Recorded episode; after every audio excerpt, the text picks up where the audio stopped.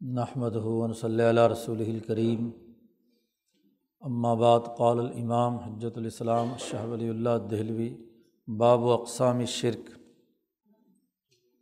یہ اس مبحث کا تیسرا باب ہے۔ اس مبحث میں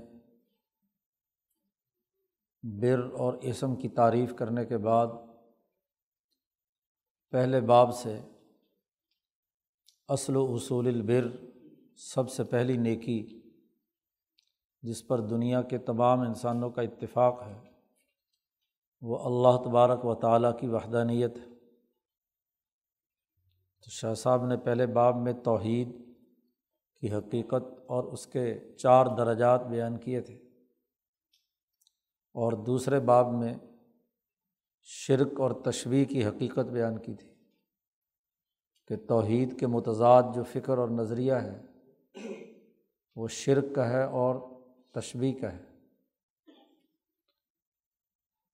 اور اس میں یہ بات واضح کی تھی کہ شرک تبھی ممکن ہے جب توحید کے پہلے دو درجات انسان مانتے ہوں۔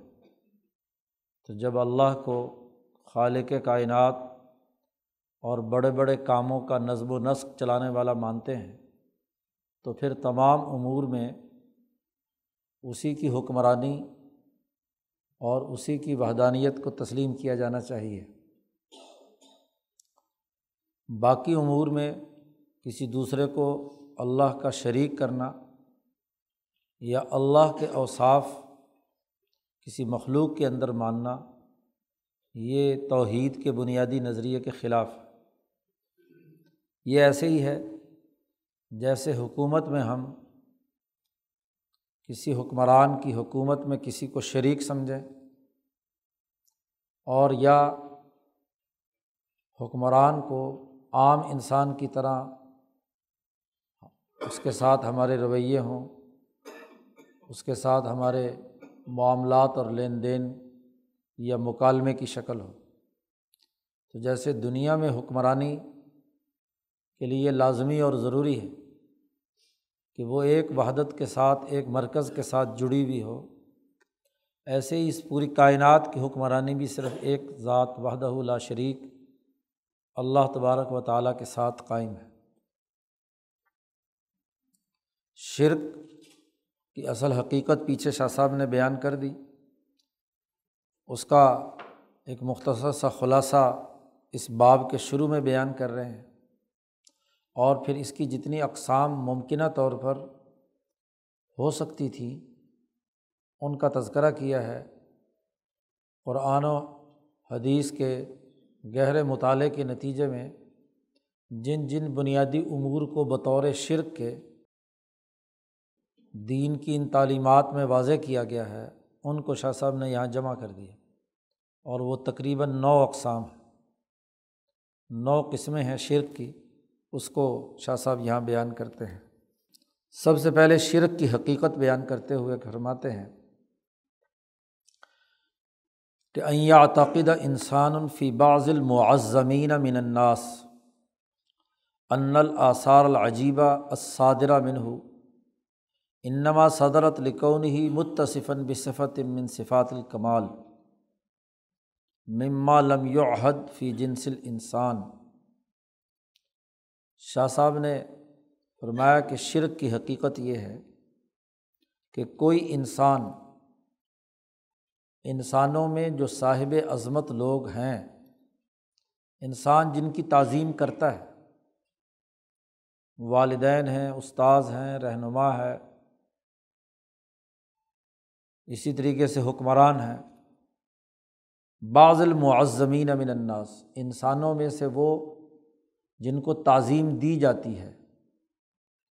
وہ تعظیم کسی نہ کسی علمی صلاحیت یا عملی صلاحیت کی بنیاد پر انسانی سوسائٹی میں دینے کا رواج ہے۔ اب ایسا انسان جس میں ایسی عظمت والی چیزیں موجود ہوں، ان میں اگر کوئی ایسے عجیب و غریب آثار اور خواص ظاہر ہوں جو کسی نہ کسی کمال کی صفات میں سے کسی نہ کسی ایک صفت کے ساتھ متصف ہوں۔ ایسی صفات جو انسانی دائرے سے باہر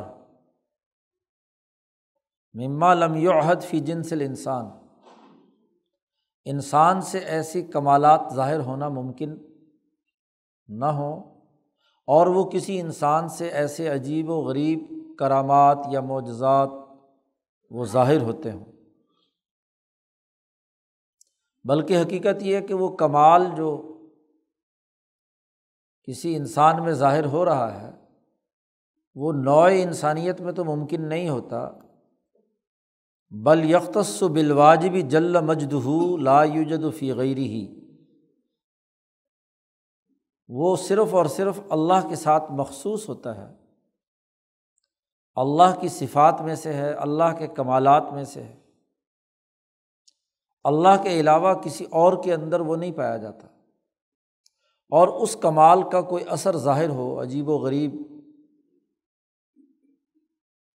تو انسان یہ سمجھے، یہ عقیدہ رکھے کہ یہ جو اس سے یہ کیفیت صادر ہوئی ہے یہ تبھی ممکن ہے کہ اللہ نے اسے الوحیت کا لباس پہنایا ہے۔ اللہ یخلا ہوا خلعت الوحیہ اعلیٰ غیر ہی دوسروں کی نسبت پہ اس کو کچھ خدائی اختیارات دیے گئے ہیں۔ یا یہ ایسا فرد ہے کہ جو ذات باری تعالیٰ کے اندر فنا ہے اور اتنا فنا ہو گیا کہ یب کا بذات ہی کہ اللہ تبارک و تعالیٰ کی ذات کے ساتھ ہی وہ باقی ہے۔ اس کے علاوہ اس کی کوئی بقا نہیں ہے۔ ایسا فنا فلّہ ہے کہ اس میں سے انسانیت کے دائرے کی چیز نکل گئی اور وہ صرف اور صرف اب الوحی خصوصیات کا حامل بن گیا۔ یا شاہ صاحب کہتے ہیں اسی طرح کے اور جو خرافات کی اقسام میں سے چیزیں ہیں، ان کا گمان، ان کا اعتقاد یہ انسان رکھے۔ شرک کی اس حقیقت میں شاہ صاحب نے بڑی جامعت کے ساتھ اس بات کو واضح کر دیا کہ سب سے پہلے تو یہ شرک معزز انسانوں کو اللہ کے برابر سمجھنا ہے۔ غیر انسان کو اللہ کے برابر سمجھنا دنیا کے اوقلاء میں سے کہیں بھی یہی نہیں پایا جاتا۔ شرک کا تعلق انسان کے علاوہ کسی اور مخلوق کو اللہ کے برابر سمجھنے کے دائرے سے نہیں ہے۔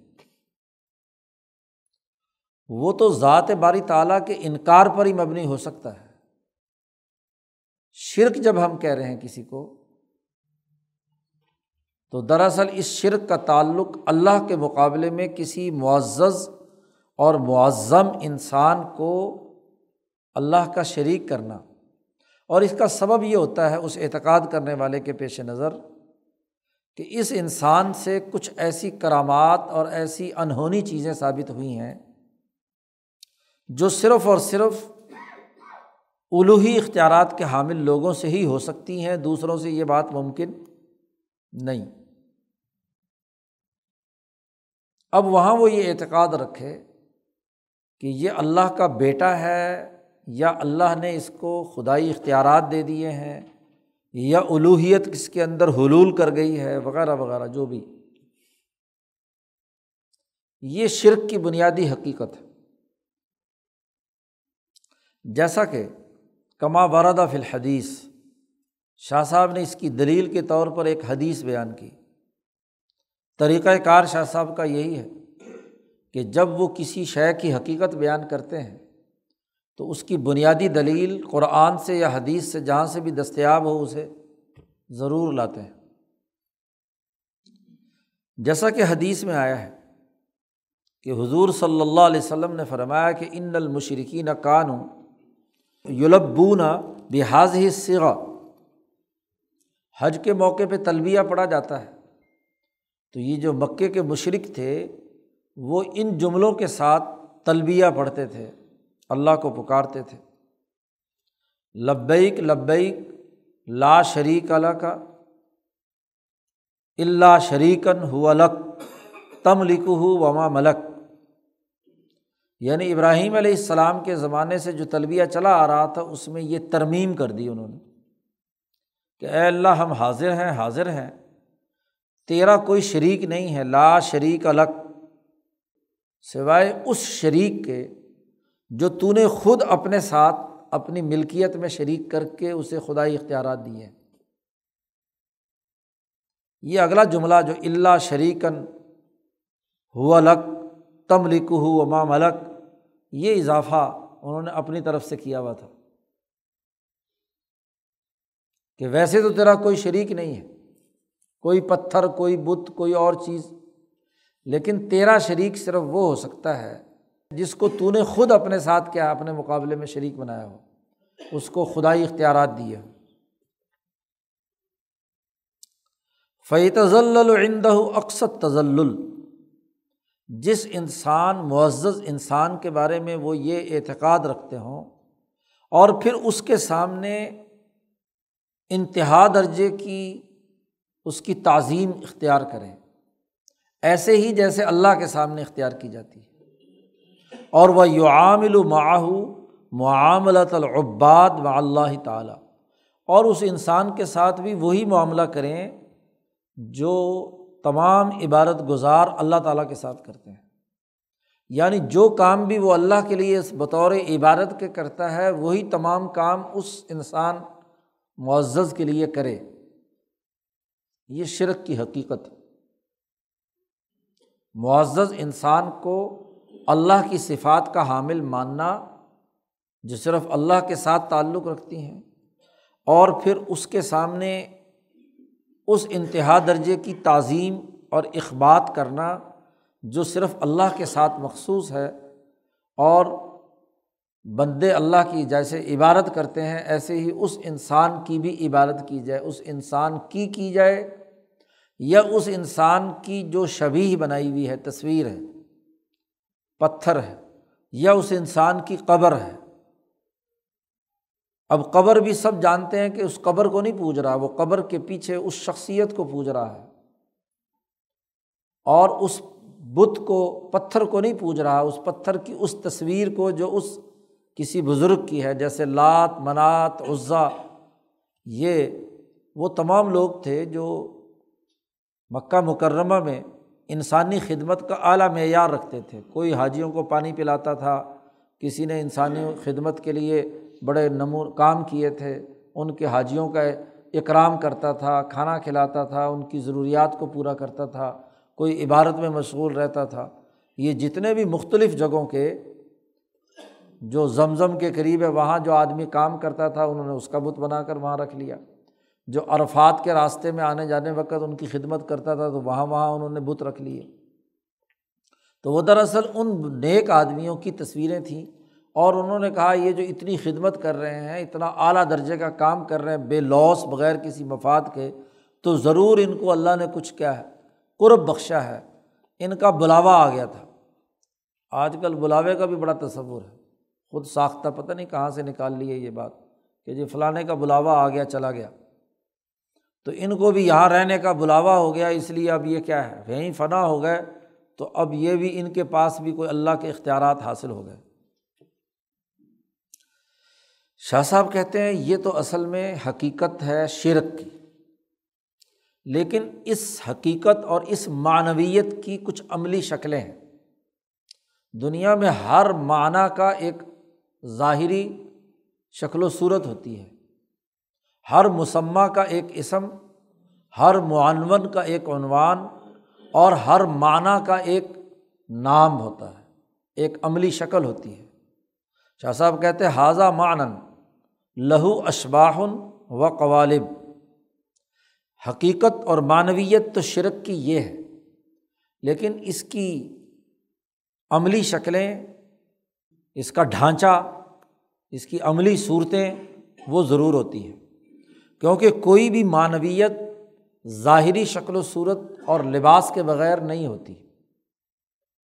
تو اس شرک کی حقیقت کی بہت ساری عملی شکلیں تھیں۔ اور وشر لا یب حس اللہ نشباہیہ جب بھی کوئی سسٹم بنایا جاتا ہے، تو سسٹم عملی شکلوں کو روکتا ہے۔ اس کا ہدف وہ ہوتا ہے۔ وہ تمام اعمال جو اس طرح کی معنویت پیدا کر رہے ہوں کوئی بھی دنیا کا عملی نظام ان کو روکتا ہے اور ان کے مقابلے میں وہ عملی شکلیں تجویز کرتا ہے جو اس معنویت کے بجائے ذات باری تعالیٰ کی عبادت پر دلالت کرے کیونکہ آپ کسی کا دل چیر کر نہیں دیکھ سکتے کہ دل میں اس کے اندر کیا کیفیت ہے کسی پتھر، کسی بت، کسی انسان کے معاملے میں۔ یہ معنویت تو اللہ جانے اور بندہ جانے۔ جب آپ ایک عملی نظام بنائیں گے تو آپ کو اس معنویت کے قرائن اور اس کی علامات کے تناظر میں کچھ عملی شکلیں نظر آئیں گی ضرور۔ جیسے اب بہادری، تو کوئی آدمی بیٹھا ہوا ہو تو ہم اس کو نہیں کہہ سکتے کہ یہ بہادر ہے یا بزدل ہے۔ بہادری کا اظہار اس کے عمل سے ظاہر ہوگا کہ وہ اکھاڑے میں میدان میں دوسروں کو پچھاڑ دیتا ہے، مشکل وقت میں وہ اپنے اوپر گرفت اور طاقت اور قوت رکھتا ہے تو بہادر کہیں گے۔ تو وہ عمل بتلا رہا ہے کہ یہ بہادر ہے۔ اور جو ایسی مقابلے کی سطح پر آ کر ہار مان کر بیٹھ گیا تو اسے ہم کہیں گے کہ بزدل ہے، کمزور ہے۔ تو دنیا میں ہر معنویت کی ایک عملی شکل ہے۔ تو یہ شرک کی یہ حقیقت یا اس معنویت کی عملی شکلیں ہیں۔ اور ہمیشہ شریعت اور سسٹم ان ظاہری شکلوں کو زیر بحث لاتے ہیں کہ کون سی شکلیں، کون سا قالب، کون سا عمل جائز ہے اور کون سا ناجائز۔ کس عمل سے کیا معنویت ظاہر ہو رہی ہے، آشکارا ہو رہی ہے، اور کس عمل سے کیا معنویت ظاہر ہو رہی ہے۔ اس کے مطابق سسٹم اس سے بحث کرتا ہے ظاہری شکل و صورت اور ظاہری امور کے ساتھ۔ وشر الائب حس اللہ نشواہی و قوالی بھی التی باشرہ ناس بنیت شرک لوگ جس کو شرک کی نیت سے عملی شکل اختیار کرتے ہیں، شریعت اس سے بحث کرتی۔ حتیٰ صورت مذنت شرک یہاں تک کہ وہ عملی شکل اور وہ شرک کی معنویت دونوں اس طرح جڑ جاتی ہیں کہ یہ عمل کیا جائے تو شرک تعبیر ہوگی۔ اور اگر شرک ہو تو اس کی عملی شکل یہ ہوگی تو ہر عمل کا اپنی ایک معنویت کے ساتھ ایک ربط اور تعلق ہوتا ہے۔ تو ان اس ربط اور تعلق والی شکلوں کو شریعت بحث میں لاتی ہے، سسٹم پیش نظر رکھتا ہے۔ لازم اللہ فی العادت، عادتاً اور عرف کے اعتبار سے وہ شکل اور وہ معنی دونوں ایک دوسرے سے کیا ہے، جڑے ہوئے ہیں۔ اب رونے کی ایک شکل ہے اور رونے کی ایک معنویت ہے۔ دونوں ایک دوسرے کے ساتھ لازم ملزوم ہے کھانے کی ایک شکل ہے اور وہ کھانا اس لیے کھا رہے ہیں کہ بھوک ہے۔ تو بھوک کی علامت کا پتہ چلا کہ بھوکا ہے، اس کے آثار سے ظاہر ہو رہا ہے اور اس کو کھانے کی ضرورت ہے، وغیرہ وغیرہ۔ دنیا کی تمام چیزیں اسی طرح ہیں۔ شاہ صاحب کہتے ہیں کہ جیسا کہ شریعت اور دنیا کے ہر نظام میں یہ طریقۂ کار ہے کہ وہ علت جو کسی مصلحت یا کسی مفسد خرابی کے ساتھ لازم و ملزوم ہے، تو علت کو معلول کے قائم مقام یا معلول کو علت کے قائم مقام بنا لیتے ہیں۔ یعنی وہ علل یا علامت وہ دراصل اس مسلحت کو ظاہر کر رہی ہے۔ اب مثلاً وہ علامت کہ ایک آدمی کسی کے سامنے سر جھکا کر عزت و احترام دیتا ہے تو یہ کسی کے سامنے جھکنا یہ علامت ہے اس بات کی کہ وہ دل سے آپ کی رسپیکٹ کر رہا ہے، اظہار کر رہا ہے آپ کے سامنے۔ اسی طریقے سے کسی فساد کی بھی ایک علامت ہے۔ فسادی چہرہ دیکھ کر اس کی کسی حرکت سے ہم کہتے ہیں کہ اس کے پیچھے جو نیت ہے وہ فساد کی ہے۔ تو ہر مفسدہ اور ہر مصلحت ان دونوں کی کچھ علامات ہوتی ہیں۔ اور جہاں مفسدہ اور مصلحت ظاہری طور پر نہ ہو، وہاں اس کی علامت کو اس کے قائم مقام بنا دیا جاتا ہے کہ یہ اس کے قائم مقام ہے۔ گویا کہ وہ افعال ظاہرہ، افعال باطنا کی نمائندگی کرتے ہیں، وہ اس کے ساتھ مربوط ہو جاتے ہیں۔ شاہ صاحب کہتے ہیں، اب دین اسلام نے یہ جو شرک کی معنویت ہے، اس کی جو ظاہری عملی شکلیں ہیں، شاہ صاحب کہتے ہیں، یہاں ہم نحن نرید، ہمارا ارادہ یہ ہے کہ ان نبیہ کا اعلیٰ امور ہم شرک کی جو عملی شکلیں ہیں ان امور پر آپ کو متنوع کریں، بتلائیں یہاں۔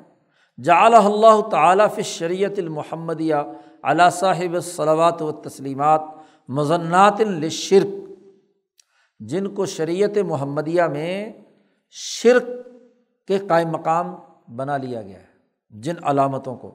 اور اس شریعت میں اس کو روک دیا گیا۔ فنہا انہا اس سے لوگوں کو روک دیا گیا کہ یہ حرکتیں، یہ اعمال نہیں کرنے۔ تو یہ نو اقسام شاہ صاحب آگے بیان کر رہے ہیں۔ فمنہا ان میں سے سب سے پہلی قسم۔ انّم کانو یس جدون اسنامی ون نجوم کہ وہ لوگ سجدہ کرتے تھے بتوں کو اور ون نجوم اور ستاروں کو۔ فجا انّی عن سجدت غیر اللہ تعالیٰ اللہ کے علاوہ غیر کے سجدے سے مکمل طور پر منع کر دیا گیا۔ کیونکہ وہ پتھر بت جو تھے، وہ بھی کسی نہ کسی انسان کی شبی۔ اور ستاروں میں بھی وہ سمجھتے تھے کہ ایسی توانائی اور طاقت ہے کہ وہ خدائی اختیارات کے مالک ہیں۔ اللہ نے ان کو بھی کیا ہے، خدا کی طور پر نمائندگی دے دی۔ تو اس لیے جتنی بھی سجدے کی اقسام تھیں اور وہ سجدہ کسی بھی بت کو اور کسی بھی ستارے کے لیے سورج، چاند وغیرہ سے اس کو منع کر دیا گیا۔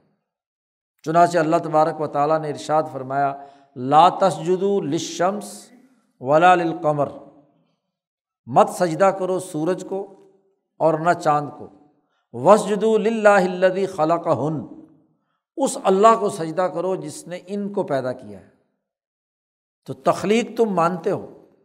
اور جب تخلیق یہ مانتے ہو کہ سورج چاند ستاروں کو اللہ نے پیدا کیا ہے، تو پھر عبادت بھی اسی کے لیے ہوگی، عبادت ان کے لیے نہیں ہو سکتی۔ ول اشراک فی سجدہ کانا متلازم لل اشراک فی تدبیر ان سورج چاند ستاروں کو سجدے میں اللہ کے برابر شریک ٹھہرانا، یہ اس بات کو لازمی قرار دیتا ہے۔ کہ کائنات کا جو نظام چل رہا ہے، اس میں یہ سورج اور چاند ستارے بھی شریک ہیں اللہ کے ساتھ تو یہ شرک پر دلالت کرتا ہے۔ کما او منا الہی جیسا کہ شاہ صاحب کہتے ہیں، پیچھے ہم، پچھلے باب میں اس کی طرف اشارہ کر کے آئے ہیں کہ تدبیر اور عبادت، یہ دونوں ایک دوسرے کے تلازم طبعی رکھتے ہیں۔ ان کے درمیان لازمہ ہے طبعی طور پر۔ اگر تدبیر یعنی سسٹم جو چلا رہا ہے تو ڈسپلن بھی اسی کا پابند ہونا ہے، عبادت بھی اسی کی کرنی ہے، احکامات بھی اسی سسٹم کے ماننے۔ یہاں شاہ صاحب نے ایک سوال کا جواب دیا ہے اور سوال ایک پیدا ہوتا ہے کہ یہاں اللہ نے منع کیا ہے کہ نہ سورج کو سجدہ ہے، نہ چاند کو سجدہ ہے، یہ غیر اللہ ہے۔ تو یہ جو آدم کو فرشتوں نے سجدہ کیا، یا یوسف کو یوسف کے بھائیوں اور ان کے والدین نے سجدہ کیا جس کا تذکرہ قرآن حکیم میں آیا ہے۔ تو جہاں آدم کے سجدے کا تذکرہ ہے، جہاں یوسف کے بھائیوں کا یوسف کو سجدہ ہے، یہاں پر بعض متکلمین، مفسرین کی رائے یہ تھی، انہوں نے اس کی یہ تعبیر کی تھی کہ عبادت کے لیے تو صرف اللہ تبارک و تعالیٰ کو ماننا ہے، لیکن اللہ کی عبادت کے طور طریقے زمانے اور مذاہب کی تبدیلی سے تبدیل ہوتے رہے ہیں۔ یہ سجدہ تعظیمی گزشتہ شریعتوں میں جائز تھا، بقول ان مفسرین کے، یہ ان کی بات بیان کی جا رہی ہے۔ آدم کی شریعت میں سجدہ تعظیمی جائز تھا اور یوسف علیہ السلام کی شریعت کے اندر پیغمبر اور نبی کو کیا سجدہ جائز تھا؟ نبی اکرم صلی اللہ علیہ وسلم کی شریعت میں آ کر یہ سجدہ ممنوع قرار دے دیا گیا۔ تو شریعتوں کے تغیر سے سجدے کی جو عظمت، تعظیمی سجدہ اور شرک والے سجدے کے درمیان فرق و امتیاز شریعتوں اور ادیان کے تغیر سے ہوا ہے۔ یہ کچھ لوگوں نے بات کی اور عام طور پر یہی بات مشہور ہے کہ جی شریعت ان کی مختلف تھی۔ ہاں جی یوسف علیہ السلام کی اور آدم کی اور محمد صلی اللہ علیہ وسلم کی شریعت مختلف ہے۔ شاہ صاحب نے یہاں اس کی پرزور تردید کی ہے۔ شاہ صاحب نے کہا لئی سل امرو کما یزن بعض المتکلمین۔ معاملہ ویسے نہیں ہے۔ جیسا کہ بعض علم کلام کے لوگوں نے یہ گمان کر لیا ہے کہ من اللہ توحید العباد حکم من احکام اللہ تعالیٰ مما یختلف بھی اختلاف الادیان، کہ اللہ کی تعالیٰ کے احکام میں سے جو توحید کا حکم دیا گیا ہے، یہ دین کے تبدیل ہونے سے اس کی عملی شکل بھی بدلتی رہی ہے۔ تو وہاں عبادت والا سجدہ بھی تھا اور یہ سجدہ تعظیمی جو ہے یہ بھی مشروع تھا، جائز تھا ان کے یہاں تو دین کے تغیر و تبدل کی وجہ سے توحید کی عملی شکلیں اور نوعیتیں بدلتی رہی ہیں۔ شاہ صاحب کہتے ہیں، لا یطلب بدلیل برہانی اب اس پر کوئی عقلی دلیل ان کے پاس نہیں ہے۔ اور عقلی دلیل سے اس کا مطالبہ بھی نہیں کیا جا سکتا۔ کیونکہ اللہ کی مرضی ہے، ایک شریعت کے اندر اس نے سجدہ تعظیمی جائز قرار دے دیا اور ایک شریعت میں سجدہ تعظیمی ناجائز قرار دے دیا۔ شاہ صاحب کہتے ہیں یہ معاملہ ایسے بالکل نہیں ہے جیسے انہوں نے یہ بات کہی ہے۔ کئی فا شاہ صاحب نے سوال اٹھا کر کہا، کیسے یہ بات ہو سکتی ہے؟ ولو کانا کدالی کا اگر یہ بات لازمی ہوتی جیسے کہ وہ کہتے ہیں تو لم یلزم اللہ تعالیٰ بتفردی ہی بت تخلیقی و تدبیر تو اللہ پاک ایسے مشرقوں کو جو غیر اللہ کے لیے سجدہ کر رہے تھے، ان کے اوپر یہ اللہ وحدہ لا شریک کی تخلیق کہ پیدا اس نے کیا ہے۔ اور اس کائنات کا جو عملی نظام اور تدبیر ہے، یہ صرف اور صرف اللہ وحدہ اللہ شریک نے کیا ہے۔ تو جب تدبیر یعنی مدبر السماوات والارض اور سسٹم چلانے والی ذات ایک ہے، تو پھر سجدہ بھی صرف اسی کے لیے ہے۔ اور یہ کبھی بھی آدم سے لے کر اب تک سجدہ کسی شریعت کے اندر غیر خدا کے لیے جائز کبھی نہیں ہوا۔ اس کے لیے قرآن حکیم کی کئی آیات یہاں شاہ صاحب نے پیش کی ہیں۔ جیسا کہ اللہ تبارک و تعالیٰ نے یہ کہا ہے کہ کل اے محمد صلی اللہ علیہ وسلم، کہہ دیجیے الحمد للہ و سلام اعلیٰ عباد الدین اصطفیٰ۔ سب تعریفیں اللہ کے لیے ہیں اور سلام ہو اللہ کے ان بندوں پر جن کو اللہ نے منتخب کر لیا۔ اب دیکھیے، منتخب بندوں کا ذکر ہے۔ اور پھر اس کے بعد کہا اللہ خیرن اماں یشریکون کیا اللہ زیادہ بہتر ہے یا جن، ان معزز اور منتخب لوگوں کو یہ اللہ کا شریک ٹھہرا رہے ہیں؟ اور پھر اس پر مزید آگے دلائل، یہ بیسواں پارہ شروع ہو رہا ہے، امن خلق السماوات والارض و انضر القم منسما اما ف امبتنا بھی ہدائق ذات بہجا ماں کان القم ان تم بھی تو شجراہا کون ہے جس نے آسمان پیدا کیے، زمین پیدا کی اور تمہارے لیے آسمان سے پانی برسایا، پھر اس سے بڑے ہاں جی خوبصورت باغ اور باغیچے اور پھل فروٹ تمہارے لیے پیدا کیے اور جن سے بہت سارے درخت تمہارے لیے بنائے، لیکن تم یہ طاقت نہیں رکھتے تھے کہ اس درخت کو اگا سکو۔ اور یہ بات کہنے کے بعد اللہ نے کہا الہ اللہ؟ کیا اللہ کے علاوہ کوئی اور ہے؟ سوال کیا۔ بل ہم قومی یا دلون بلکہ تم اصل بات سے انحراف کرنے والے ہو۔ یا دلون انحراف کرنے والے ہو، صحیح بات سے۔ امن جال الرضا قرارن وجا خلال انہارن اللہ نے کہا کہ دیکھو، اللہ نے اس زمین کو ساکن قرار دیا ہے۔ قرار رکھ رہی ہے، یہ حرکت میں نہیں ہے۔ اور ہم نے اس کے اندر نہریں اللہ نے جاری کی ہیں۔ اس کے اندر بڑے بڑے پہاڑ رکھے ہیں۔ وجہ اعلیٰ بین البحرینی حاجزہ بڑے بڑے سمندر ہیں اور سمندروں کے درمیان ایک غیر مری پردہ ہے کہ ادھر کا پانی ادھر نہیں مکس ہوتا اور ادھر کا پانی ادھر نہیں مکس ہوتا۔ جیسے بحر اوقیانوس اور بحر ہند جہاں ملتے ہیں، ساؤتھ افریقہ میں، کیپ ٹاؤن میں، کہ ایک کا پانی ایک طرح سے رنگ کا ہے، دوسرا دوسرے رنگ کا، کبھی ایک دوسرے سے نہیں ملتے۔ تو اللہ نے سوال کیا اللہ اللہ اللہ کے ساتھ کوئی اور ہے شریک اس میں؟ اصل بات یہ ہے کہ بل اکثر ہم لا عالمون ان کی اکثریت علم نہیں رکھتی۔ اسی طرح اگلا سوال کیا اللہ نے، امن یجیب المستر ازاد آہ و یکشف السو کون ہے کہ جب کوئی مجبور انسان اللہ کو پکارتا ہے ازا دعا اور اللہ اس کی مصیبت کو اس کی پکار سن کر دور کرتا ہے۔ اور ویج علکم خلافہ العرض اور جس نے تمہیں زمین پر اپنا خلیفہ بنایا۔ الہم اللہ اللہ کے علاوہ اور کون ہے؟ کلی لمہ تزک کرون بہت تھوڑے ہو تم اللہ کو یاد کرنے والے یا اس سے نصیحت حاصل کرنے والے۔ امن حدیقم فی ظلمات البر والبحر۔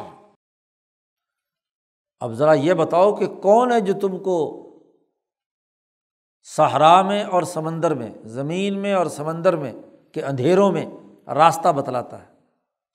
کون ہے جو تم پر خوشخبری سنانے والی ہوائیں بھیجتا ہے؟ اس کی رحمت سے پہلے الہ اللہ، کیا اللہ کے علاوہ کوئی اور ہے؟ تعال اللہ عما یشریکون اللہ تعالیٰ بہت بلندر ہے جس اللہ کے مقابلے میں شریک ٹھہراتے ہو امن ابدا الخلق سما یعید ہو کون ہے جس نے ابتدان پوری کائنات اور مخلوق کو پیدا کیا اور پھر قیامت برپا ہونے کے بعد دوبارہ ان کو زندہ کرے گا؟ اور کون ہے جو تمہیں رزق دیتا ہے آسمان سے اور زمین سے؟ اللہ اللہ اللہ کے ساتھ کوئی اور شریک ہے؟ اور اگر شریک ہے تو قرآن کہتا کل ہاتھو برہان کم ان کن تم صادقین، اگر سچے ہو تو دلیل لاؤ کہ اللہ کے ساتھ کون شریک ہے۔ اب یہی وہ تمام امور ہیں جو یہ کسی سورج میں، کسی چاند میں، کسی معزز انسان میں یہ مانتے تھے کہ بارش ان کے کہنے سے ہو گئی ہاں جی درخت ان کے کہنے سے اگ گئے، اولاد فلاں پیر نے دے دی ہاں جی سورج اور چاند نے یہ کر دیا، فلانا ستارہ طلوع ہوا تو یہ نتیجہ آ گیا۔ یہ سارے وہی چیزیں ہیں اور ان تمام پر اللہ نے حجت تمام کی ہے ان آیات پہ۔ شاہ صاحب نے کہا کہ دیکھو، یہ آیات دلالت کرتی ہیں کہ یہی تو چیزیں تھیں جو وہ سورج، چاند اور معزز لوگوں میں مانتے تھے۔ تو قرآن حکیم نے یہ آیات واضح کر کے ان کے اوپر الزام عائد کیا ہے کہ تم ان تمام باتوں کے ماننے کے باوجود بھی تم اللہ کے ساتھ کسی کو شریک ٹھہراتے ہو۔ شاہ صاحب کہتے بل الحق، سچی اور حق بات یہ ہے کہ انہم اعترف بھی توحید الخالق و بھی توحید تدبیر فی العمر العظام۔ حق بات یہ کہ یہ مشرق لوگ اللہ تبارک و تعالیٰ کے بطور خالق کے، اس کی وحدت کے قائل تھے کہ خالق صرف ایک ہی ہے۔ اور اس بات کے بھی قائل تھے کہ بڑے بڑے تمام امور بھی وہی چلا رہا ہے۔ بے توحید تدبیری فی العمور الظام توحید کی چار قسمیں جو پہلے باب میں بیان کی ہیں، وہ پیش نظر رہیں۔ وہ اس بات کو بھی تسلیم کرتے تھے کہ جو ذات تدبیر کرتی ہے، عبادت اسی کے کرنا لازمی اور ضروری ہے۔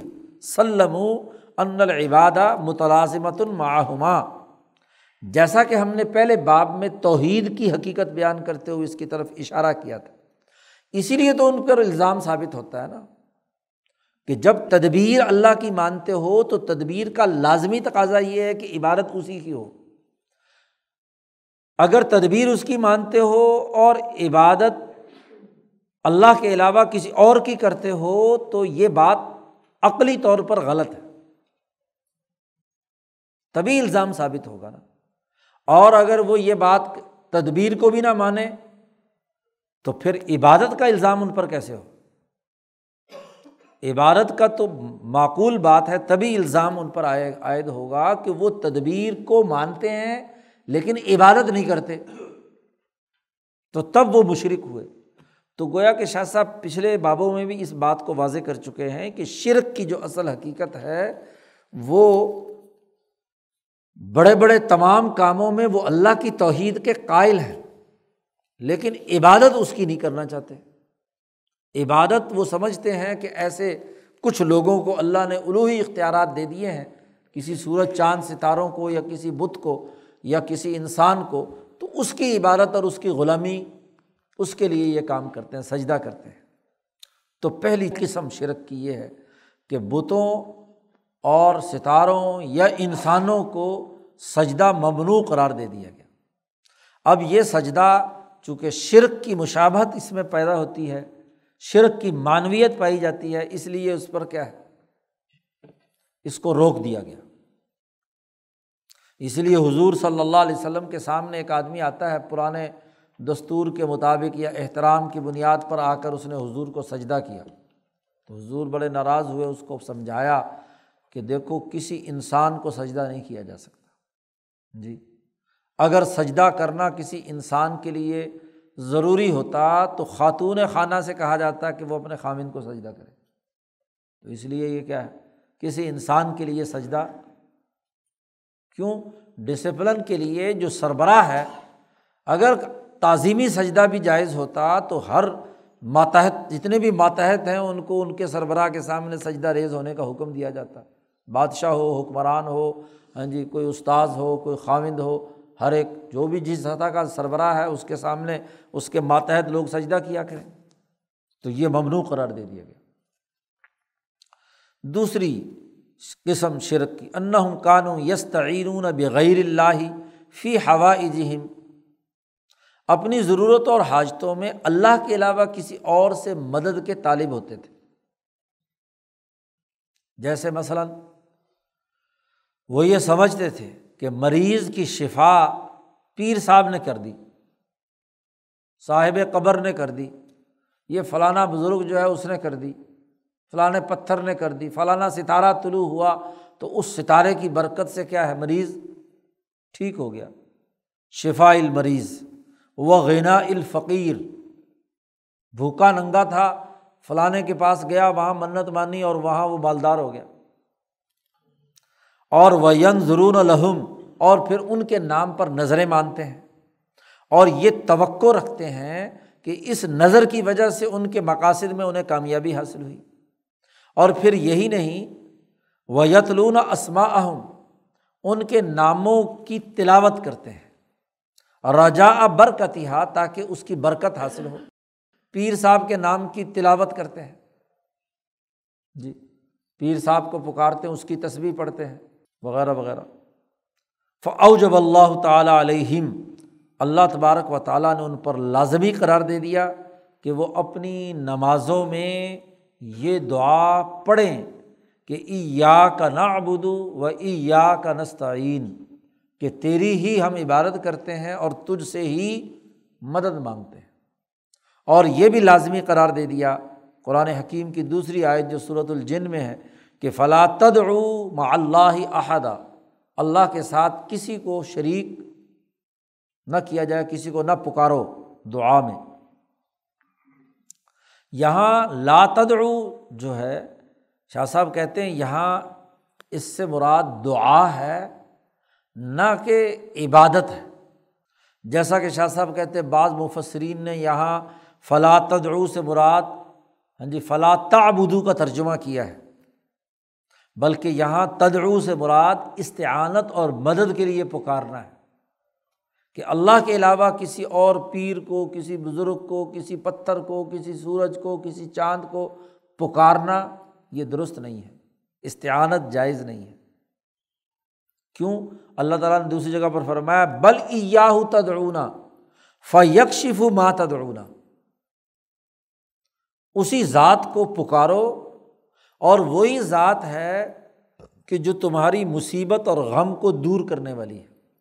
فیق شفو ماتا دوڑنا جس کام کے لیے بھی تم پکارتے ہو۔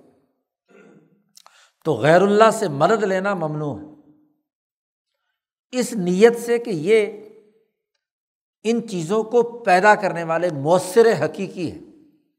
ان کو شفا مریض کو حاصل ہونا وغیرہ وغیرہ، مال کا مل جانا، اس نیت سے ان کو مدد کرنا، پکارنا یہ درست نہیں ہے۔ چونکہ یہ بھی شرک کی معنویت کی عملی شکل ہے، اس لیے اس کو ناجائز قرار دیا گیا۔ تیسری قسم، کہ انہوں نے اللہ کے ساتھ جن لوگوں کو شریک ٹھہرایا تھا، تو بعض شرکا کو انہوں نے کہا کہ یہ اللہ کی بیٹیاں ہیں۔ فرشتوں کو کہنا شروع کر دیا، اللہ کی بیٹیاں ہیں۔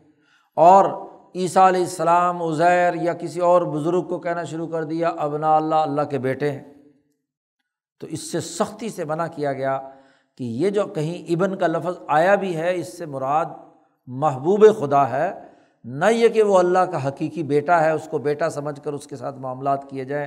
اس کی تفصیل بھی پہلے باب میں شاہ صاحب نے ہاں جی محبوب اور ابن کی حقیقت وہاں بیان کر دی ہے۔ چوتھی قسم وہ ہے کہ ان کانو یہ تخذون اخبار ہوں وروح بان ہوں اربابم مندون اللہ۔ کہ سوسائٹی کے جو علماء اور پیر ہیں، ان کو اللہ کو چھوڑ کر ان کو رب بنانا۔ اللہ کو رب بنانے کے بجائے اپنے پیر کو رب بنا لینا۔ کسی اپنے بڑے عالم اور علامہ صاحب کو کیا ہے؟ رب قرار دینا۔ کیا مطلب ہے رب کا؟ شاہ صاحب نے کوئی بھی انسان ہاں جی اپنے پیر و مرشد کو رب تو نہیں بناتا۔ تو رب بنانے کا کیا مطلب ہے؟ شاہ صاحب نے کہا بمانا ان کانو یا تقیدون یہ عقیدہ رکھتے تھے کہ یہ جو بڑا عالم ہے، اس کے ان، یہ جس چیز کو حلال قرار دے دے، وہ حلال ہے۔ اس کا فتویٰ چلے گا۔ اور یہ جس چیز کو حرام قرار دے دے، وہ کیا ہے؟ حرام ہے۔ یا توقیدون ان ما احل ہا حلال لابا سبھی فی نفس العمر حقیقت میں اس کو کرنے میں کوئی حرج نہیں ہے۔ اس عالم نے جو فتویٰ دیا یا اس پیر صاحب نے جو بات کہی، بس وہی حلال ہے، اس کا کہا ہوا صحیح ہے۔ خواہ اس کے کہے ہوئے فتوے یا اس کی بات وہ قرآن سے کتنی متصادم کیوں نہ ہو حدیث سے کتنی متصادم کیوں نہ ہو؟ بس پیر صاحب نے کہہ دیا۔ تو حلال ہے۔ اور اس کو حقیقت میں بھی حلال سمجھتے ہیں۔ اور اسی طریقے سے اگر اس نے کسی کو حرام قرار دے دیا، تو یہ بھی اس کو حرام سمجھتے ہیں اور کہتے ہیں کہ اگر ہم نے یہ کر دیا تو ہمیں ضرور سزا ملے گی۔ یوا خزون بھی فی نفس العمر اس کو ممانعت قرار دی ہے۔ یعنی احکامات شریعت میں ان کو اتھارٹی مان کر، مستقل اتھارٹی مان کر حلال و حرام میں اس کو مستقل حیثیت دینا یہ ہے ارباب مندون اللہ۔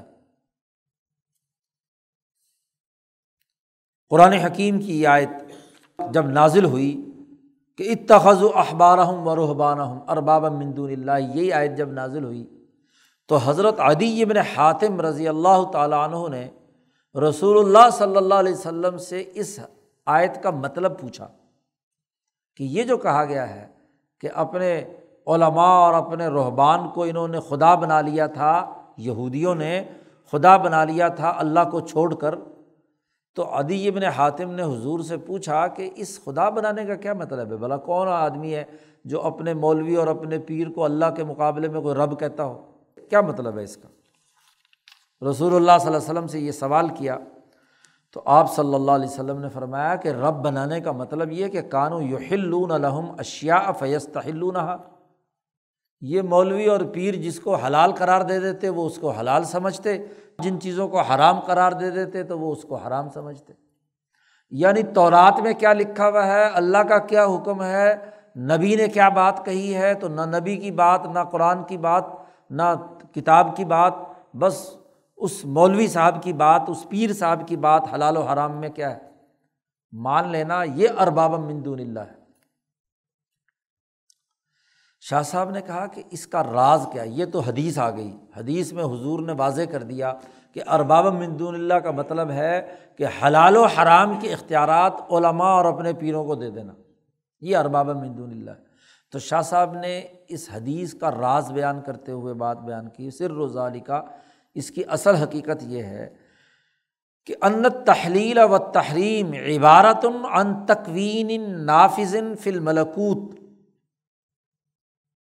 یاد رکھو کہ اس کائنات کے نظم مملکت کا مرکزی دفتر، سیکریٹریٹ کون سا ہے؟ مالا اعلیٰ، حضرت القدس ملاکوت وہاں سے کائنات کا نظام چل رہا ہے۔ کسی چیز کے کرنے کا حکم حلال ہے اور کسی چیز کے نہ کرنے کا حکم جسے حرام قرار دیا گیا ہے، اس کا اصل اتھارٹی اس کا نوٹیفیکیشن جاری کرنے کے تمام تر اختیارات کسے ہیں؟ مالا اعلیٰ وہ ان شعی الفلانی یواخذ بھی اولا یواخذ بھی اور فلاں چیز پر مواخذہ ہوگا اور فلاں کام پر مواخذہ نہیں ہوگا، یہ اختیارات بھی اسی اتھارٹی کے ہیں۔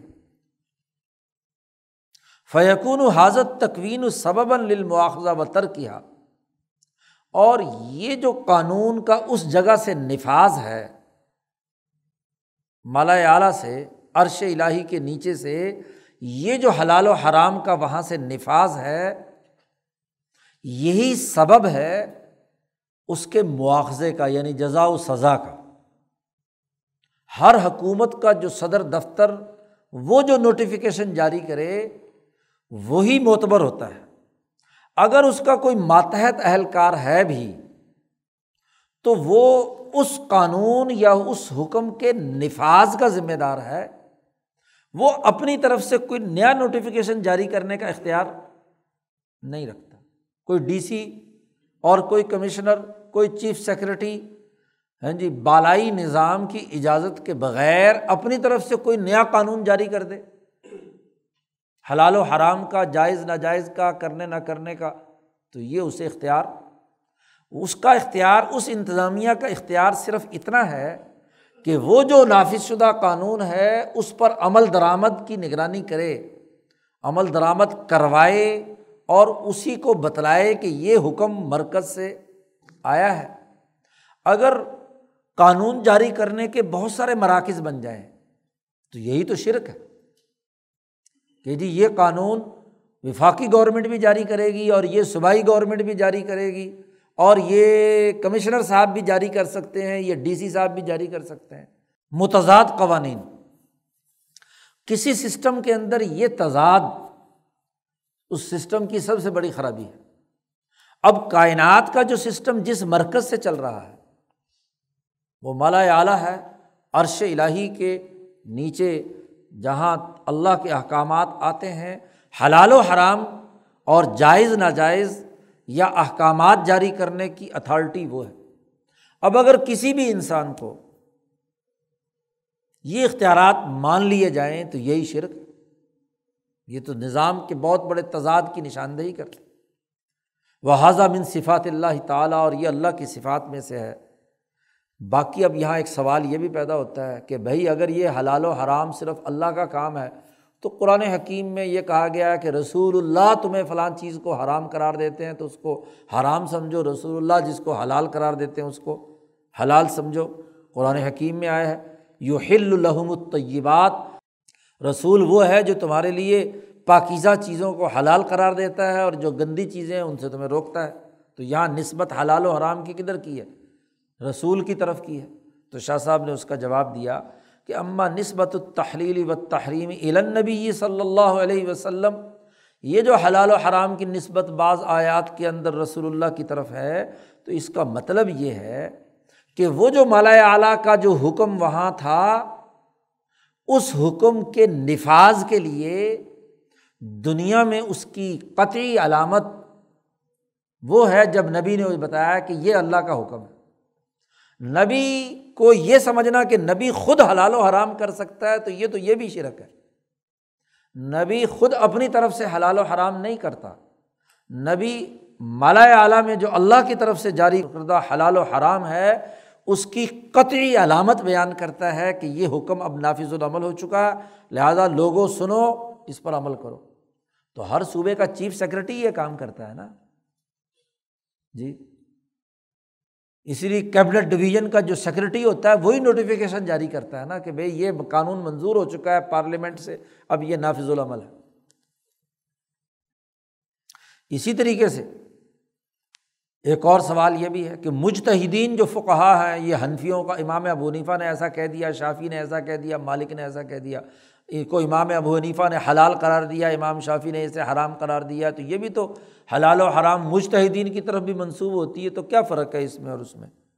تو شاہ صاحب نے فرمایا اماں نسبت ہوا المجتہدین امن امت ہی حضور کی امت کے مشتحدین کی طرف جب کوئی نسبت کی جاتی ہے، تو اس کا مطلب یہ ہے کہ وہ لوگ نبی کی اور اللہ کی بات کو روایت کر کے بیان کر رہے ہیں۔ یعنی وہ راوی ہیں، واسطہ ہیں، وہ خود حلال و حرام کا اختیار۔ گویا کہ وہ نبی کے ماتحت وہ افسران ہیں جو اس روایت کو اور اس قانون کو آگے بیان کرنے کے ذمہ دار ہیں، وہ اپنی ذات میں کسی چیز کو حلال و حرام قرار نہیں دے سکتے۔ اور یا یہ کہ اگر اللہ کا حکم براہ راست نہیں ہے، قرآن میں نہیں ہے، حدیث میں نہیں ہے انہوں نے قیاس کیا ہے۔ تو معنوی طور پر کسی شرعی نس سے انہوں نے یہ بات اخذ کی ہے۔ بس ذرا ذرا یہی تو بنیادی قانون تو پارلیمنٹ کا ہی بنا ہوا ہے۔ اب زیادہ زیادہ اس افسر نے اس کی تشریح کر کے اس کے اثرات جہاں جا جا سکتے تھے، اس افسر نے وہ بات بیان کر دی۔ تو یہ فقہا کی طرف، مجتہدین کی طرف یا امبیا کی طرف جو نسبت کی گئی ہے، اس نسبت کا تعلق اس جاری شدہ حکم کی تفصیلات و تشریحات اور اس کے نفاذ سے ہے، نہ یہ کہ وہ خود حلال و حرام کے مرکز بن گئے۔ یہاں شاہ صاحب نے ضمنی طور پر ایک اہم ترین نقطہ واضح کیا ہے۔ فائدہ ہے بڑا قیمتی قسم کا۔ بات چونکہ حلال و حرام کی چل رہی ہے، تو اس کے ضمن میں شاہ صاحب نے ایک بہت اہم علمی اور قانونی پوائنٹ کی نشاندہی کی ہے۔ وہ علم جان لینا چاہیے کہ ان اللہ تعالیٰ ایزا باس رسول اللہ تعالیٰ جب رسول کو دنیا میں بھیجتے ہیں اور معجزات کے ذریعے سے اس کی رسالت نبی کی ثابت ہو جاتی ہے، وہ احل علا لسان ہی بعض ماکانہ حرامن آئندہ ہوں پہلے لوگوں، جو اس نبی سے پہلے لوگ تھے، ان کے نزدیک وہ چیز حرام تھی اور اس نبی نے آ کر اس کو حلال قرار دے دیا۔ وہ واجد بعض فی نفسی ان حجامن انہ وہ باقیہ فی نفسی میل الحرمتی ہی اب جب نبی نے آ کر کہا کہ یہ حلال ہے، مثلاً اونٹ کا گوشت یہودی اور عیسائی، ان کو حرام تھا، وہ کھاتے نہیں تھے۔ کیوں؟ کہ یعقوب علیہ السلام کے جسم میں اونٹ کے گوشت کھانے سے خارش پیدا ہوتی تھی۔ ان کے اوپر تو طبی طور پر وہ استعمال نہیں کرتا۔ تو ان کی نسل سے جتنے یہودی خاص طور پر انہیں کی نسل سے ہیں، تو نسل میں بھی یہ اثرات موجود تھے۔ تو تورات میں منع کر دیا گیا کہ تم یہ گوشت مت کھاؤ، کیونکہ اس کے نتیجے میں جو تکلیف یا اذیت یا ذہنی پریشانی اٹھانی پڑتی ہے، تو وہ انسان کو اب نارمل بنا دیتی ہے۔ تو تم صحیح طور پر انسانیت کے حقوق ادا نہیں کر پاؤ گے۔ تو حرام قرار دے دیا۔ اب جب نبی اکرم صلی اللہ علیہ وسلم نے آ کر اونٹ کو حلال قرار دیا اور اربوں کا دستور تھا اونٹ ذبح کر کے، نہر کر کے کھاتے تھے، تو انہوں نے، یہودیوں نے اعتراض کیا کہ بھائی یہ عجیب نبی ہے کہ جی جس نے پہلی حرام چیزیں تھیں، اس نے آ کر نئے چیزیں حلال کر دی تو اللہ پاک نے قرآن حکیم میں اس کا جواب دیا ہے کہ کل تعامی کانا ہل بنی اسرائیلا سارے کھانے بنی اسرائیل کے لیے حلال تھے۔ علامہ حرم اسرائیل علیہ نفسی من قبل تنزل التورا تو رات کے نازل ہونے سے بہت پہلے یعقوب نے خود اپنے اوپر جسے حرام قرار دیا تھا، اللہ میاں نے اسی ہو گیا برقرار رکھا۔ تو اب جو لوگ یہودیت سے کیا ہے، یہودی ہیں اور دین کو نہیں مانتے، نبی کے اس حکم کو نہیں مان رہے جو اس نے حلال کے طور پر کیا، تو ان کے نفس میں، ان کے دل میں اس سے بغاوت ہے۔ وہ اس کا انکار کرتے ہیں اور اسی حرمت جو پہلے ان کے یہاں حرام تھا، اس کی طرف ان کا میلان پایا جاتا ہے۔ لما وجرا فی ملت ہی من تحریمی ہی کیونکہ ان کی ملت میں وہ چیز پہلے سے حرام چلی آ رہی تھی۔ تو شاہ صاحب کہتے ہیں، اس کی عملاً دو شکلیں ہو سکتی ہیں فحاظہ اعلیٰ وجہ ہی نہیں اس کی دو وجہ ہو سکتی انکان علی تردن فی ثبوت حاضر شریعہ فہوا کافر بن نبی۔ اگر تو انہیں یہ شک ہے کہ اس شریعت کا ثبوت یہ ان کے خیال کے مطابق مرتبہ ثبوت کو نہیں پہنچا، تو اس کا مطلب یہ ہے کہ وہ نبی کے کافر ہے نبوت کے کافر ہے اللہ کی توحید کو تو مانتے ہیں، لیکن جس نبی نے آ کر یہ حکم جاری کیا ہے، اس نبی کی نبوت کے وہ منکر ہے کافر بن نبوا ہے۔ وہ ان کان اعتقادی وقوع تحریم الاول تحریم لا تمل النسخ۔ اور اگر وہ یہ اعتقاد رکھتے ہیں کہ یہ جو حرمت پہلے آئی تھی، یعقوب کے زمانے سے چلی آ رہی تھی مثلاً، یہ ایسی حرمت ہے جو عبد العباد کے لیے ہے، اس کو منسوخ کرنے کا کوئی اس میں تصور نہیں اور وہ اس لیے کہ کہ اللہ تبارک و تعالیٰ نے یعقوب اور ان کے بعد آنے والے امبیا جو اللہ کے بندے تھے، اللہ نے ان کے اندر الوحی صفات رکھی تھی اور یعقوب جو تھے، وہ اللہ میں فنا تھے، اللہ کے نام پر باقی تھے۔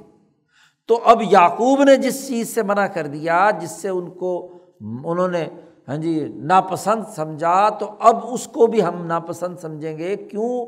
کہ اللہ نے اس کو خدائی اختیارات دی ہے اور اگر ہم اس کی خلاف ورزی کریں گے تو ہمارے مال میں اور ہمارے بچوں میں اور اولاد میں ہمیں نقصان اٹھانا پڑے گا۔ تو شاہ صاحب کہتے ایسا آدمی اگر نبی کے اس حکم کو نہیں مانتا، اس نیت سے تو فہو مشرق بلّہ تعالیٰ، وہ اللہ کا مشرق ہے۔ مثبت الغیر ہی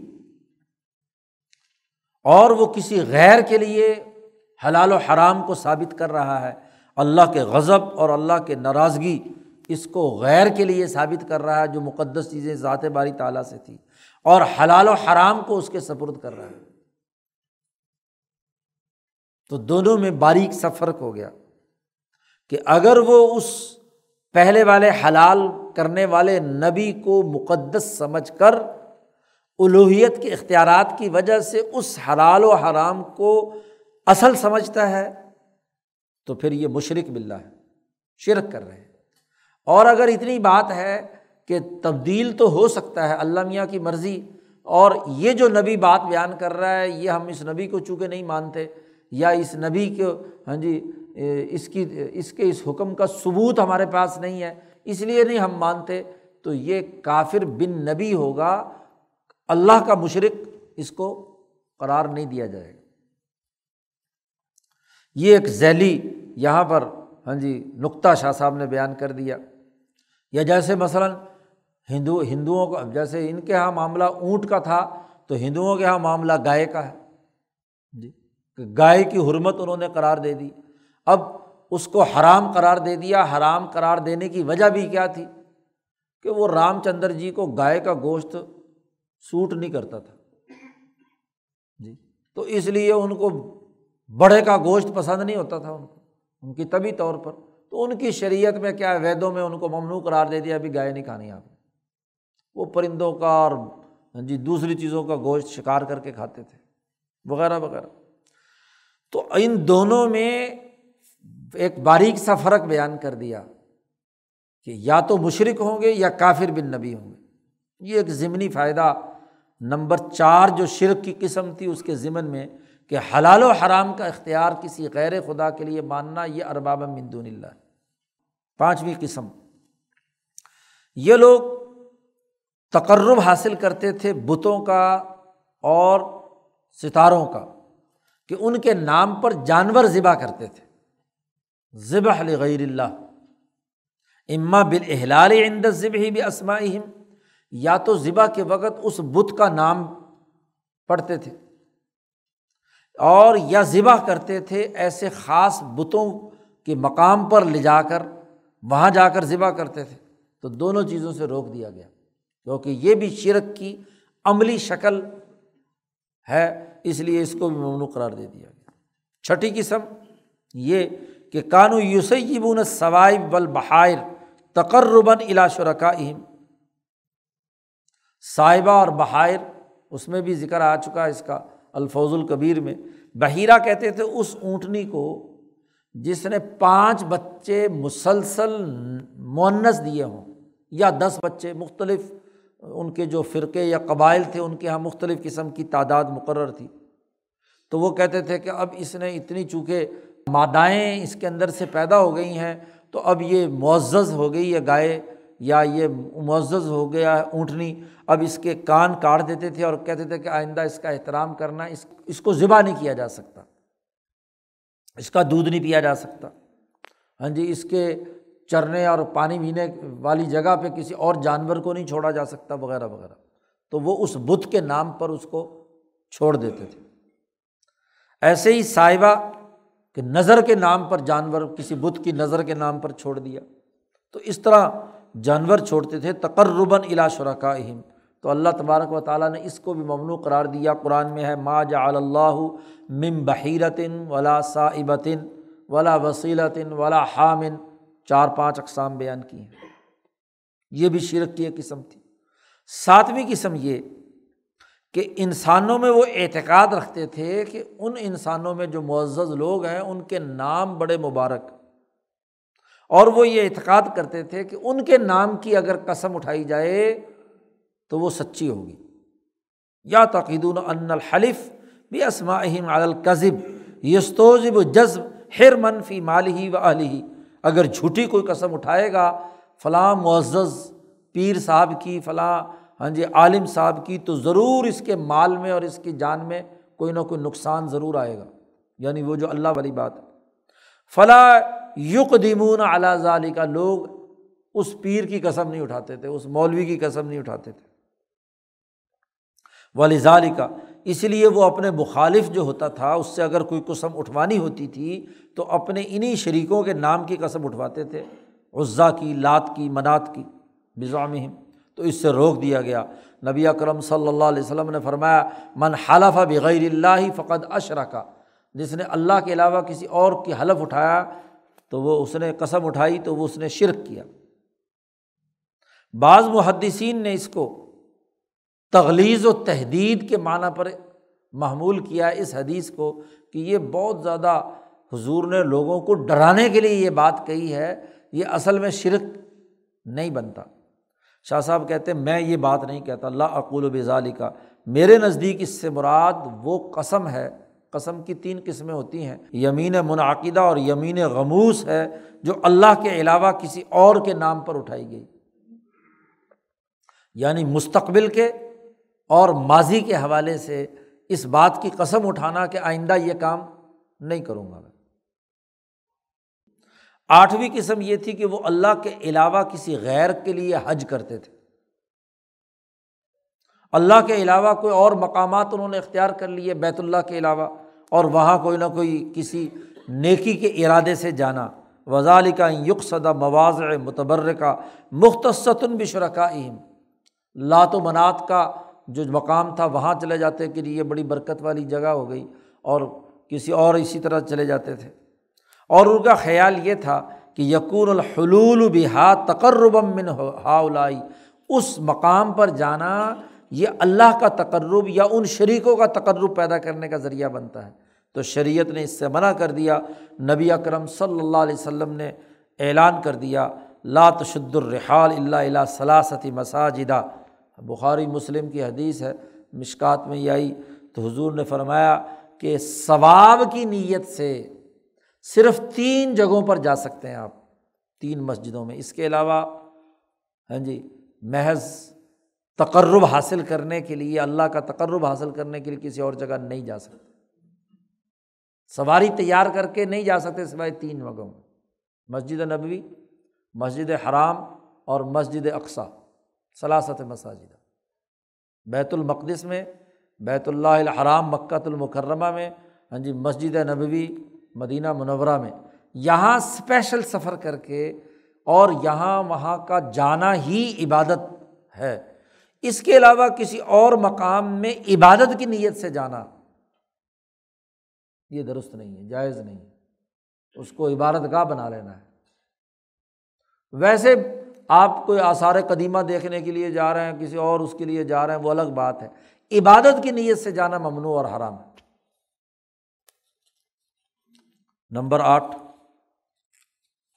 اور نویں قسم یہ ہے کہ منہا ان کان یوسمون ابنا اہم اپنے بیٹوں کا وہ نام رکھتے تھے عبد العضا عبد الشمس آج کل کے نام رکھتے ہیں، پیرا دتا، پیر بخش، یہ بھی یہی ہے نا، پیر نے دتا۔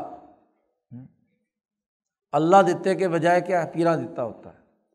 تو وہ بھی نام رکھتے تھے، عزا کا بیٹا عبد العضا عبد الشمس سورج کا بیٹا و نحوی کا تو اللہ تبارک و تعالیٰ نے کہا حلدی خلا کا کم من نفسم واحدہ وجہ عالمنہا زوجہ لیسکن علیہ فلما تغشاہ حملت حمل خفیفن فمرت بھی فلما اسقلت داو اللہ رب مالین آتنا صالح من الشاکرین فلما آتا ہما صالحن جالا لہو شرکا فیمہ آتا ہما چونکہ لمبی آیت ہے تو اس کا سرا شاہ صاحب نے یہاں بیان کیا شاہ صاحب کہتے ہیں یہ عجیب انسان ہے کہ اللہ نے ان کو ایک ہاں جی ایک ہی ذات سے پیدا کیا، پھر ان کی بیوی ان کو دی، شادی ہو جاتی ہے تو یہ میاں بیوی دونوں ہاں جی ان کا جب حمل ٹھہرتا ہے تو دونوں میاں بیوی اللہ سے بڑا گر گڑا کر مانگتے ہیں۔ پہلا بچہ خاص طور پر ہوتا ہے تو اس کے لیے اللہ میاں بالکل صحیح ہو جائے، صحیح ہو جائے، صحیح سالم ہو جائے ہاں جی کیونکہ ساروں کو خوشی ہوتی ہے۔ اچھا جی جب تک پیدا نہیں ہوتا تو اللہ سے مانگتے ہیں، لیکن جب پیدا ہوتا ہے ہاں جی فلما آتا ہوں ماں صالحن جب صحیح بھلا چنگا ہم نے پیدا کر دیا تو پھر کہتے ہیں یہ فلاں پیر کی دعا سے ہوا ہے۔ فلانی جگہ پہ ہم نے نظر مانی تھی، اس کی وجہ سے ہوا ہے۔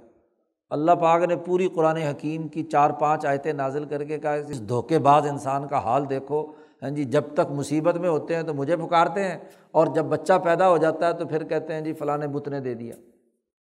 جی جالا لہو شرکا فیمہ آتا ہوں تال اللہ عمّہ یشرکون۔ اللہ تعالیٰ بہت بلند تر ہے کہ جس کے ساتھ یہ شریک ٹھہراتے ہیں۔ اور پھر ایک حدیث میں آتا ہے اماں ہوا ہاں جی ان کے بیٹا پیدا ہوا۔ تو انہوں نے اس کا نام عبد الحارث رکھ دیا۔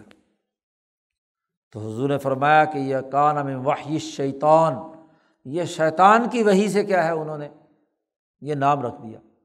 حارث شیطان نے اپنا نام بنا لیا۔ اور اس حارث کی وجہ سے کیا ہے؟ عبد الحارث اس نے نام رکھوا دیا۔ تو اللہ میاں نے سختی سے منع کیا، اماں، ابا کو، آدم کو، نام بدلو اس کا۔ تو نام بدلوایا۔ بہرحال حدیث کمزور سی ہے، لیکن شاہ صاحب یہاں بطور دلیل کے ثابت کرنے کے لیے کہ لوگ نام غیر اللہ پر رکھتے ہیں۔ وقت صبت فی احادیث، اور احادیث سے یہ بات بالکل بہت تفصیل کے ساتھ کئی حدیثوں میں یہ بات ثابت ہے۔ کہ نبی اکرم صلی اللہ علیہ و سلم نے بے شمار انسانوں کے نام بدلوائے۔ یعنی حضور کے پاس وہ کفر و شرک کی حالت میں آئے اور مسلمان ہوئے، حضور نے نام پوچھا تو نام ان کا کسی نہ کسی شرک اور اس کے اوپر تھا تو حضور نے وہ نام بدل دیا۔ نام بدل دیا۔ حضرت شاہ عبد القادر صاحب رائے پوری ہاں جی ان کا نام حضرت شاہ عبد الرحیم صاحب رائے پوری کے پاس گئے بیت ہونے کے لیے حضرت نے پوچھا، نام کیا؟ ان کا غلام جیلانی۔ جیلانی؟ حضرت شیخ عبد القادر جیلانی۔ تو غلام جیلانی، حضرت نے فرمایا، تم تو عبد القادر ہو۔ بے حضرت، جیلانی کا ہی نام رکھنا ہے تو عبد القادر کیوں نہ رکھو؟ ان کا غلام بنانے کا کیا مطلب؟ حضرت نے فوراً نام بدل دیا۔ حاجی امداد اللہ صاحب ابھی ابتدائی جب زمانے میں، تو وہ جب ہاں جی حضرت شاہ اسحاق صاحب اور ان سے بیت امداد حسین نام تھا ان کا۔ تو حضرت نے بدل کر کہا، تم تو امداد اللہ ہو۔ امداد حسین کا کیا مطلب؟ جی۔ تو نام بدلے، جیسا کہ یہاں حضور صلی اللہ علیہ وسلم نے عبد العضیٰ کا نام بدلا عبد الشمس نام بدلا، اور ان کے نام بدل کر عبداللہ اور عبد الرحمٰن رکھا۔ تو یہ گویا کہ شرک کی ایک قسم یہ بھی ہے۔ ہاں جی اس طرح کی اور بہت ساری شکلیں۔ تو شاہ صاحب نے کہا، یہ ہے حاضی اشباح و قوالب شرک یہ شرک کی ظاہری شکلیں ہیں جو احادیث کے ذخیرے اور آیات قرآن سے معلوم ہوئی ہیں۔ شار علیہ السلام اللہ تبارک و تعالیٰ اور نبی نے اس سے منع کیا ہے۔ کیوں؟ اس لیے کہ یہ اس شرک کے ظاہری قالب ہیں۔ اس کا ڈھانچہ ہے اسٹرکچر ہے۔ یہ معنویت شرک کی پیدا کرتا ہے تو سسٹم ہمیشہ ظاہری چیزوں پر پابندیاں لگاتا ہے۔ اور ظاہری کاموں کو کرنے کا حکم دیتا ہے جس سے وہ معنویت وجود میں آ جائے۔ یہاں شاہ صاحب نے یہ اقسام بیان کر کے تو پہلا اصل و اصول البر توحید کے جتنے ممکنہ پہلو تھے وہ شاہ صاحب نے واضح کر دیے کہ سب سے پہلا بر اور نیکی ذات باری تعالیٰ کو کائنات کا واحد حکمران، مدبر، عبادت کے قابل مدد حاصل کرنے کا مرکز اور منبع صرف اور صرف اور صرف اسی ذات کو مانے۔ یہ سب سے پہلا اصول البر۔ اور جب یہ بات طے ہو گئی، تو پھر اس کے بعد دوسرا اصول البر آگے آ رہا ہے۔ تو اگلے باب میں ایمان بھی صفات اللہ تعالیٰ۔ ان شاء اللہ پھر پڑھیں گے۔ اللہ مسلم محمد